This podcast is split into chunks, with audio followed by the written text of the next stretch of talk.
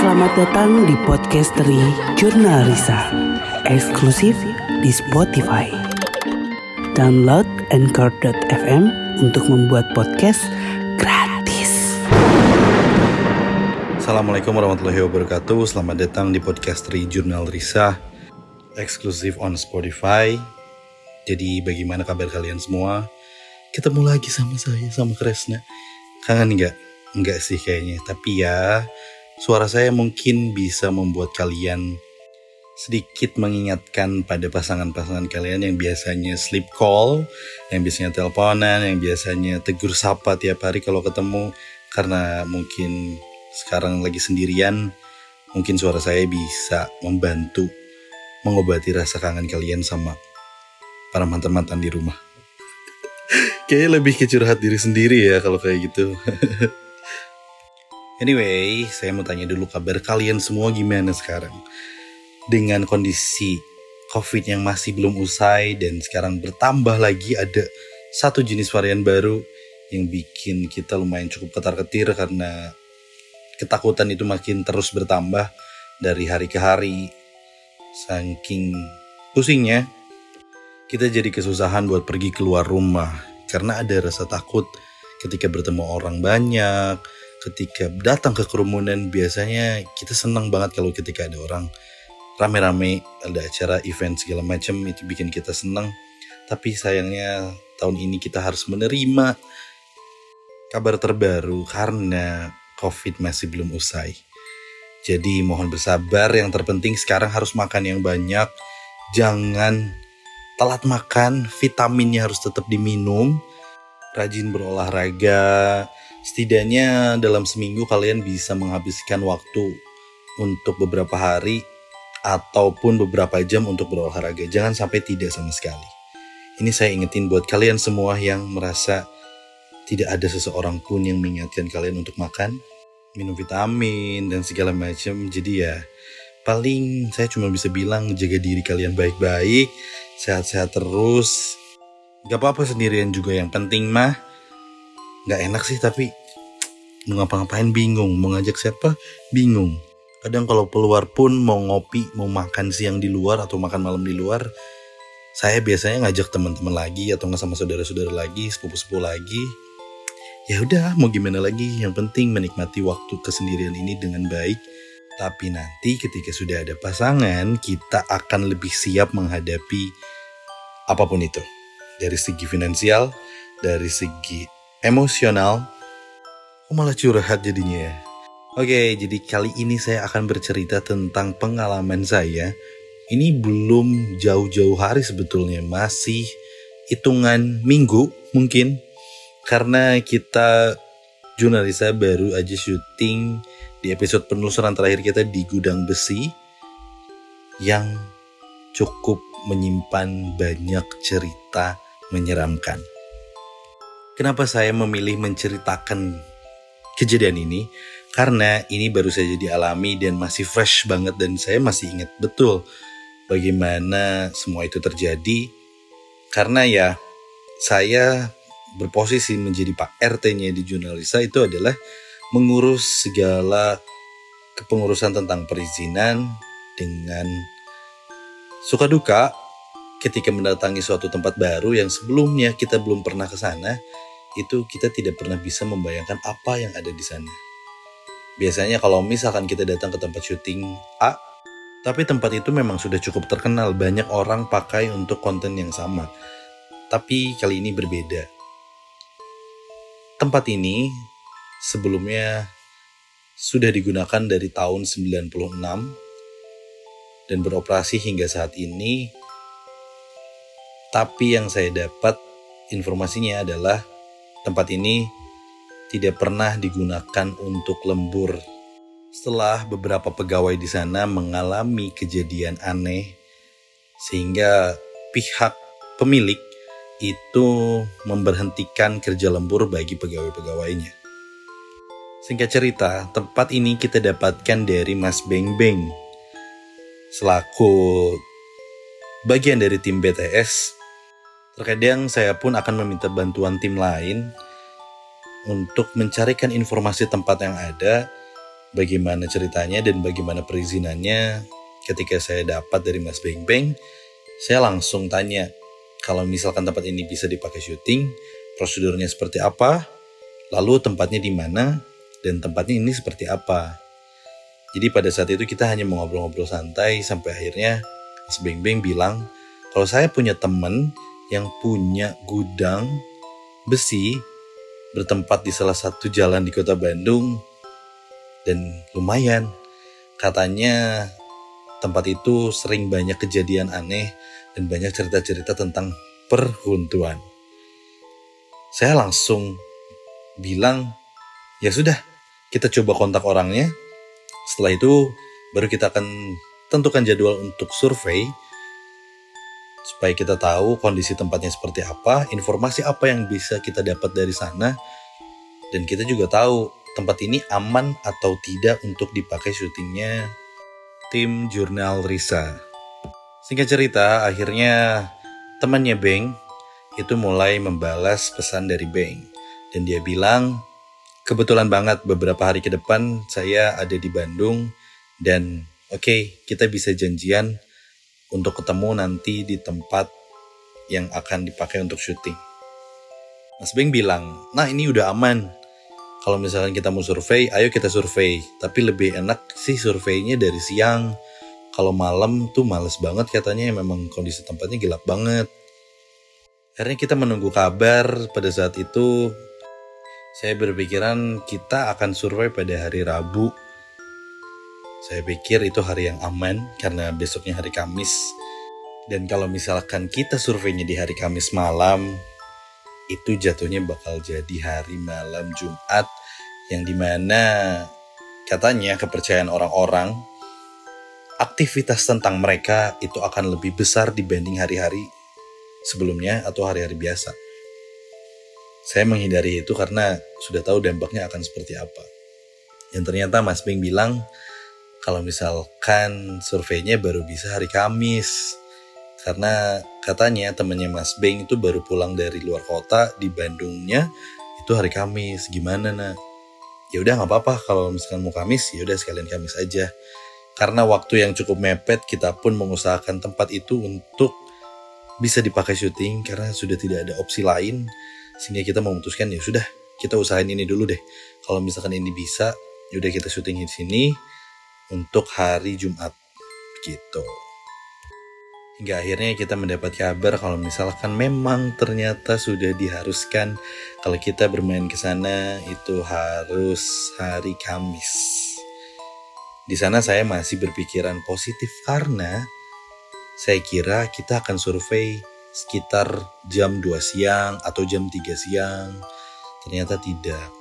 Dan kebetulan lagi ternyata Mas Beng sedang mengerjakan sesuatu di luar rumah sehingga waktunya agak cukup sibuk untuk mengantar tim survei melihat kondisi tempatnya di sana seperti apa. Sampai pada akhirnya saya dapat pesan dari Mas Bing itu sekitar jam 5 sore kalau dia mengirimkan Sherlock tempat gudang besi itu ketika saya buka dan saya lihat ternyata jarak lokasi antara rumah dan tempat itu lumayan cukup jauh.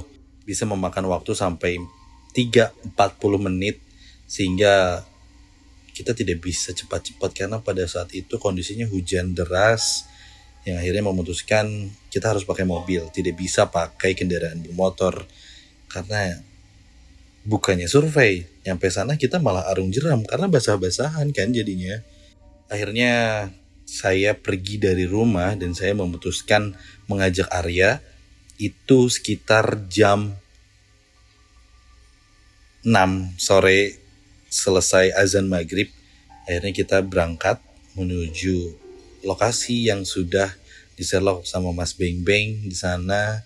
Dan akhirnya menempuh perjalanan lumayan cukup lama karena macet, belum lampu merah dan segala macam hingga akhirnya saya di sana pun sampai sekitar jam 7 kurang 10 menit kalau nggak salah. Setelah sampai saya mengobrol sebentar. Dan ketika masuk saya bertemu sama Mas Beng Beng, saya bertemu sama pemilik dari gudang besi itu. Dan Mereka berdua hanya tertawa-tertawa kecil karena mereka menanyakan yakin mau survei jam segini. Saya bilang tadi kondisinya hujan mas Beng. Terus juga macet jadi ya mau nggak mau lah kita datangnya jam segini dan ya gimana udah nyampe sini sayang kalau misalkan kita nggak dapat apa-apa terus kalau misalkan kita pengen tahu informasinya itu harus ke siapa Mas Beng bilang ini langsung aja sama ownernya nanti dari ownernya ada saudaranya yang sering standby di gudang besi ini jadi dia tahu persis ceritanya di sini tuh seperti apa. Yang sudah saya bilang sebelumnya kalau ternyata gudang besi ini telah beroperasi dari tahun 96 kalau saya bilang tadi 1960 mungkin kawasan itu memang sudah ada dan mungkin dulunya pernah ada bangunan juga. Sampai akhirnya ketika saya lihat masuk pun bangunan itu udah mulai runtuh dan hanya tersisa puing-puing kecilnya saja. Akhirnya saya beristirahat sebentar sama Arya karena kondisi macet tadi membuat kaki agak lumayan pegel. Sampai akhirnya Mas Bing bilang bentar lah tungguin azan isya aja dulu. Sambil nunggu kita juga santai dulu aja. Jangan keburu-buru santai aja. Kita nikmatin di sini karena kita bareng sama pemiliknya. Jadi tenang aja lah. Setelah azan isya selesai kita masih bersantai-santai. Kurang lebih kita masuk ke dalam gudang besi itu sekitar jam 8 malam waktu kita berjalan ke sana ke arah pintu masuk gudang besi itu saya sama Beng ngobrol kalau kita sadar ternyata malam ini malam Jumat. Gimana ya sampai ini kita, waduh gimana ya udah nggak apa-apa lah. Yang terpenting mah nomor satu kita harus tenang, stay cool aja. Mau nemu apa nanti di dalam, ya udah kalau ketemu syukur. Kalau nggak lihat apa-apa, ya paling pulangnya juga ketempelan. Selalu dan selalu bercanda tentang kesompralan yang kita juga udah tahu pasti ada akibatnya setelah itu. Cuman sebelum masuk ke gudang itu ternyata kita melipir dulu ke sebelah kanan dari posisi gudang itu. Ternyata di situ ada bekas bangunan rumah yang katanya dulu itu sempat dijadikan kantor karena sudah mau tahap renovasi akhirnya kantornya dipindahkan ke arah depan jadi rumah yang bekas itu di belakang sudah mulai dihancurkan satu-satu karena sudah mulai riskan ditinggali seperti itu takutnya nanti malah ada puing-puing bekas bangunan itu jatuh, rubuh atau bagaimana dan bisa mencelakakan orang-orang yang ada di sana. Karena tidak menutup kemungkinan banyaknya puing-puing bekas itu bisa cepat runtuh kalau terkena air hujan. Terus kita juga tidak tahu kondisinya seperti apa kan. Jadi akhirnya diputuskanlah untuk dihancurkan sedikit demi sedikit. Sehingga akhirnya tinggal sisa pondasi-pondasi dan tembok-temboknya aja tapi atapnya sudah mulai tidak ada sehingga kita bisa melihat jelas di dalam kondisinya seperti apa dari mulai tumbuhan yang mulai panjang warna cat yang sudah mulai luntur dan barang-barang bekas yang pernah dipakai mungkin oleh pegawai-pegawainya atau oleh gudang itu akhirnya ditumpuk menjadi satu di salah satu ruangan yang ada di bekas kantor itu. Saya jalan ke sana dan ngobrol sama Mas Beng. Eh oke okay, mungkin di sini bisa satu spot, sebelah sini geser satu spot. Ya cukup lah ini untuk beberapa kali syuting di sini. Maksudnya untuk beberapa scene. Kadang kita memikirkan bagaimana kita menentukan tempat ketika opening di sebelah mana, nanti masuk ke tim 2 tim 3, tim 4, tim 1 harus ada di mana kita juga tentukan sebetulnya. Sampai akhirnya kita sudah menemukan posisi itu di mana karena kita masih saja belum masuk ke dalam gudang besi itu ternyata tempatnya sangat luas banget. Akhirnya yaudah setelah di situ selesai kita mulai masuk ke dalam gudang besi yang katanya lebih seram dibanding yang di luar. Kita tidak mikir panjang akhirnya kita mulai masuk kalau kalian nonton di episode kita syuting di situ, kalian bisa lihat sebesar apa tempatnya dan seseram apa tempatnya sehingga saya menceritakan ini karena saya salah banget ternyata saya survei menuju lokasi di hari yang tidak tepat sebetulnya. Bukan salah sih, mungkin tidak tepat. Langkah lebih baiknya kita cari waktu lain. Mungkin hari Minggu gitu, mungkin jadinya hantu-hantunya lagi pada libur. Kalau malam Jumat kan agak serem ya. Ya udah akhirnya kita mulai masuk. Setelah masuk itu ada beberapa gudang di dalam sana. Jadi kita bisa bilang sebelah sini ini gudang ini, sebelah kirinya gudang besi ini, sebelah ujungnya itu ada gudang penyimpanan kain-kain yang ditumpuk agak lumayan banyak banget sehingga kita mulai masuk ke salah satu gudang pembuatan besi dan di sana tuh ternyata ada mesin saya lupa namanya mesin apa tapi mesin itu digunakan untuk pembuatan kain kalau tidak salah jadi kita mulai masuk situ. Setelah masuk, saya mulai nyalain flash handphone. Dari pertama masuk pun saya sudah memiliki feeling yang kurang baik karena merasa kalau tempat ini kayaknya bakalan bikin anak-anak talent bubuk. Karena apa? Karena biasanya saya selalu mengira-ngira dan suka tergambar dengan sendirinya kalau misalkan di tempat itu ternyata banyak banget sosoknya yang ada di sana.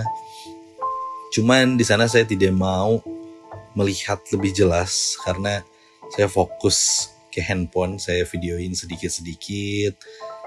Ini tempat ini, ini tempat ini, ya udah mulai masuk, langsung makin dalam, makin dalam. Akhirnya kita mencium bau dibilang bau mesin biasanya mesin akan berkaitan dengan bau-bau oli kayak gitu-gitu kan. Cuman yang saya cium ini baunya agak bikin enak dan dari situ kepala saya mulai merasa kelayangan. Saya tidak bilang apa-apa sama yang lain. Saya cuma aja mengalihkannya dengan mengobrol sama salah satu saudara dari pemiliknya bilang emang di sini pernah ada apa terus pernah ada informasi apa dan saudaranya bilang ya katanya di sini tuh banyak pegawai-pegawai yang tidak pernah mau kerja malam-malam. Kalau dulu masih sering untuk kerja sampai malam, cuman ke sini ke sininya karena sering ada kejadian aneh, akhirnya jam 5 maksimal mereka sudah pulang dan paling yang standby di sana adalah orang-orang yang bekerja di dalam kantor. Sampainya ya udah, oh mungkin mesin ini pernah ada kejadian juga nggak? Dia bilang enggak kalau ini enggak. Cuman ya dari sana kadang pegawai-pegawai pun sering mendengar suara cewek suara ketawa-tawa terus tiba-tiba suka ada yang melempar. Karena si gudang itu kan dibuatnya dari besi yang bergelombang apa itu namanya seng. Jadi kalau misalkan ada seseorang atau siapa pun yang melempar pakai batu ke arah atas itu akan terdengar lumayan cukup nyaring suaranya. Dengan kondisi gudang yang cukup lumayan luas, jadi ketika kita mengobrol pun suaranya menggema. Ketika ada lemparan batu pun itu akan terdengar lebih keras. Dan ternyata ya pegawai-pegawai di sana pun kadang kalau sampai malam tuh katanya suka dengar ada orang yang lempar kayak sejenis kerikil kecil-kecil tapi ke arah atas gitu. Yang saya lihat ketika saya tahu atapnya itu juga tinggi banget. Niat banget ketika ada orang lempar menuju atas bangunan itu, ya ngapain gitu capek-capek buat lempar batu untuk nakut-nakutin orang, tapi ya ngapain gitu. Akhirnya kita mulai maju lagi, keluar lagi dari gudang itu, kita mulai melipir masuk ke arah belakang dan di belakang tuh ada salah satu mesin dan saya juga lupa namanya mesin apa katanya di sudut itu itu ada kamar-kamar dan ada bangunan kecil untuk saya tidak tahu pastinya untuk apa. Mungkin itu untuk pegawai pegawai-pegawai yang mengontrol pengerjaan para karyawan-karyawan lain mungkin. Tapi di pernah ada cerita katanya di situ pernah ada satu pegawai yang sedang bekerja ketika dia menengok ke atas ada sesosok wanita yang memperhatikan dia dari lubang jendela yang ada di ruangan itu. Saya juga tidak tahu persis itu kejadiannya kapan, terus apakah itu wanita baik-baik atau tidak, saya juga tidak tahu. Cuman yang saya ambil adalah informasinya untuk saya share sama anak-anak nanti. Jadi pembahasannya pun akan lebih enak ketika kita sudah tahu dan menguasai tentang tempat itu. Saya tanya serius, Sa? emang bentuknya kayak gimana? dan nah, itu bilang yang pasti inget sih yang kerja karena saya dulu dapat cerita kadang ketika ditanya pun dia nggak mau cerita karena suka keinget-inget katanya oke okay. setelah itu kita mulai pindah lagi geser lagi masih ingat saya tadi bilang kalau ada salah satu gudang yang menyimpan banyak kain yang disimpan di dalam karung dan ditumpuk begitu banyak tinggi tumpukan itu mungkin bisa melebihi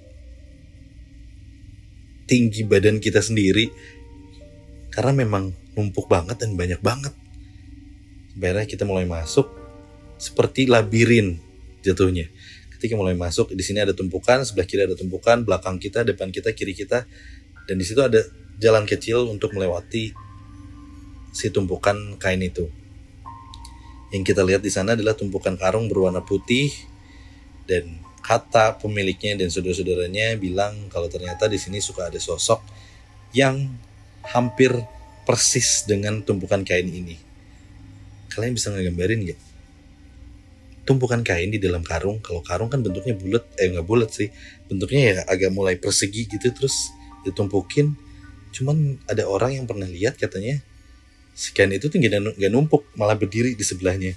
Gitu. Akhirnya oh oke okay. di sini oke okay, seru seru seru. Di situ saya menahan sebetulnya. Karena saya tidak pernah mau cerita apa yang saya lihat atau apa yang Arya dan Mas Beng Beng lihat. Kita tidak pernah sharing di tempat kita ketika kita survei. Jadi kita akan cerita nanti ketika kita sudah keluar dari lokasi itu setidaknya dari gudang itu aja dulu. Kita baru sharing apa yang kita lihat masing-masing akhirnya setelah survei dari gudang yang banyak tumpukan kain itu kita mulai berjalan keluar dan ternyata di sana tuh masih banyak mesin-mesin pemotong besi, ada kendaraan buat mengangkut barang. Tapi ya kondisinya karena sering digunakan mungkin agak sedikit kotor sehingga menambah kesan spooky-nya lebih dapet lagi. Akhirnya kita keluar keluar dan selama perjalanan dari mulai masuk hingga sampai selesai saya merasakan kepala saya pusing, badan saya lemas. Kalian pernah nggak merasakan kondisi badan kalian ketika kalian telat makan, tapi badan kalian seperti ngawang. Bahasa Indonesia ngawang apa ya? Pokoknya badannya lemas, terus kayak kepalanya pusing dan badannya kayak maju mundur kayak gitu, ke samping dan saya bilang sama Mas Beng, Mas Beng, saya nggak kuat eh, pusing banget ini mah. Dan saya dengar jawaban Mas Beng, ya nak, saya juga pusing. Saya tanya Arya, ah gimana? Sama pusing gitu. Terkadang kita tuh merasakan apa yang orang lain tidak rasakan karena ini adalah suka dukanya menjadi tim survei lebih dulu dan mengetahui tempatnya seperti apa hingga dampaknya kita bisa rasain langsung. Akhirnya kita mulai balik lagi ke tempat kita tadi ketemu itu ada kantor kecil akhirnya kita ngobrol lagi di sana. Dari situ pihak pemilik dan saudaranya mulai bercerita kalau di sini tuh ada apa aja sih? Kenapa dia tidak cerita dari awal? Karena katanya survei aja dulu jalan-jalan aja dulu ke dalam nanti baru diceritakan karena tadi kita sudah melewati beberapa tempat yang berhubungan dengan yang akan saya ceritain sekarang. Katanya begitu sih. Akhirnya saya cuma melotot sama Mas Beng dan sama Arya. Kita bingung kayak, Hah? Kenapa baru cerita sekarang sedangkan kita sudah memasuki tempat itu gitu. Akhirnya dia cerita kalau ternyata beberapa mesin yang tadi kita lewatin itu pernah nyala sendiri padahal mesinnya lagi nggak dipakai jadi waktu itu katanya ada satu pegawai yang lumayan cukup lama kerja di sana dan dia mengerjakan pekerjaannya agak lumayan malam sampai akhirnya ketika dia melewati mesin itu Katanya mesin itu menyala, padahal mesin itu sama sekali tidak terhubung dengan listrik. Percaya nggak percaya sebetulnya. Saya pun masih memikir kayak, mana mungkin sih? Nggak mungkin lah masa orang nggak nyolok sama listrik, tapi mesinnya bisa nyala. Bener, ah. ini kejadian karena saya juga langsung datengin pegawai saya karena pegawai saya bilang, bos, malas ah saya kerjanya. Lagi ngerjain ini mesinnya naik turun sendiri. Akhirnya bosnya bilang, gini caranya, kamu ambil besi, ambil. Nih kalau nyala, kalau motong-motong sendiri mesinnya, nih ada orderan. Coba potongin, puguh-puguh jadi duit gitu katanya. Akhirnya nggak lama mesin itu berhenti. Ya gitu, kejadiannya sering mengganggu pegawai-pegawai yang ada di sana.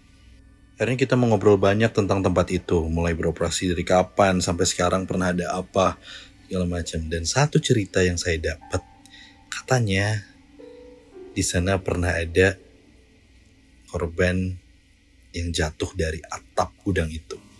Saya tidak tahu pasti itu kejadiannya kapan, cuman katanya itu cerita mulut ke mulut kalau ternyata dulu pernah ada yang jatuh. Dan itu menambah pikiran saya makin makin pusing karena yang kita sadari ternyata kondisi badan lemas dan pusing itu masih belum hilang. Padahal kita udah minum, udah ngemil. Kami kira kami belum makan, ternyata nggak ngaruh juga. Dan akhirnya waktu sudah menunjukkan jam 10 malam, akhirnya kita memutuskan untuk pulang dari sana karena ini udah nggak beres deh. Kayaknya ada sesuatu nih karena saya ngerasain pusingnya amat-amat berlebihan. Sampai kita berpamitan dan saya bilang sama Mas Bing, Mas Bing thank you ya. Nanti kita ketemu lagi. Pulang dari sini jangan lupa bersih-bersih. Saya ngerasa nggak enak sebetulnya. Iya, oi. Malah saya juga ini nggak tahu kenapa badan berat banget. Ya udah hati-hati. Kita mulai jalan keluar. Di perjalanan, saya tergambar oleh salah satu sosok yang saya lihat sebelumnya dan ya benar, saya merasa ada satu sosok wanita yang mengikuti saya, ikut sampai duduk di belakang mobil. Saya bilang sama Arya, ah kayaknya ada yang ikut deh. Ah bilang, ah udahlah, cuek weh, santai weh. Gitu. Karena apa? Karena Arya tidak merasa pusing setelah nyampe di mobil. Dia biasa aja. Karena saya mulai berjalan, menyusul Niko yang masih menongkrong di luar pada malam itu ketika sampai di tempat tongkrongan itu saya ketemu Niko dan saya bilang kok tempatnya cakep banget sih ya buat besok keren banget. Dengan muka sinis Niko nggak bilang apa-apa dan dia cuma angger kebiasaan selalu bawa sesuatu ketika kamu pulang survei. Saya bilang ya udah dari tadi juga udah nyadar cuman ya gimana lagi atuh. Udahlah cuekin aja nanti juga balik sendiri. Niko sempat marah karena dia bilang kalau misalkan kondisinya seperti itu, malah saya yang harus nahan. Dan saya juga nggak kuat, malah jadi nggak enak sama badannya. Niatnya nongkrong kok malah jadi nyari hantu. gitu katanya. Ya udah, mau nggak mau saya merubah sugi saya dulu untuk meyakinkan diri sendiri kalau misalkan sosok itu akan pergi dan saya mulai mengobrol lewat hati ke hati dengan hantu itu. Saya bilang stop jangan ikut, silahkan kamu pulang. Saya tidak mau berurusan apa pun dengan kamu. Dan saya baca-baca beberapa surat, mulai saya tiupkan ke tangan saya, dan saya mulai usap dari atas kepala hingga ke bawah kaki. Sedikit demi sedikit perasaan itu sudah mulai hilang. Kepala yang tadinya pusing itu hilang, badan yang tadinya berat, terus mulai kerasa panas dingin itu tiba-tiba hilang seketika. Yang saya lakukan adalah merubah sugesti saya karena saya jika diyakini kadang sosok itu akan merasa teranggap dan merasa berhasil mengganggu manusia-manusia yang datang ke rumah mereka. Katanya seperti itu. Makanya ke mana pun kalian pergi selalu ingat baca doa dulu sebelum keluar rumah. Ketika melakukan sesuatu jangan lupa baca bismillah. Bismillahirrohmanirrohim harus komplit ya, nggak boleh setengah-setengah. Dan yakinkan diri kalau misalkan segala sesuatunya sudah diserahkan sama Allah Subhanahu Wa Taala, Insya Allah apa pun yang kalian kerjakan akan terasa lebih lancar. Salahnya jangan pernah sompral di mana pun kalian berada, maupun itu tempat lama maupun itu tempat baru, kita harus menjaga tata krama karena kita harus saling menghargai. Walaupun kita berhidup di dua dunia yang berbeda, tapi alangkah lebih baik kita saling menghargai karena menantang itu tidak baik, apalagi so tahu. Saya niatnya bercanda, tapi berdampaknya serius. Dan sampai akhirnya kita mulai syuting di sana besoknya, dan ya, dugaan saya dari awal. Ternyata semua tim merasa kewalahan karena sosok yang ada itu lumayan cukup menyeramkan. Dan satu lokasi di sana ternyata kami semua menemukan sosok yang menyerupai dengan tumpukan kain itu. Coba kalian lihat ke atas kalian sekarang. Apakah kalian menemukan sosok yang sama?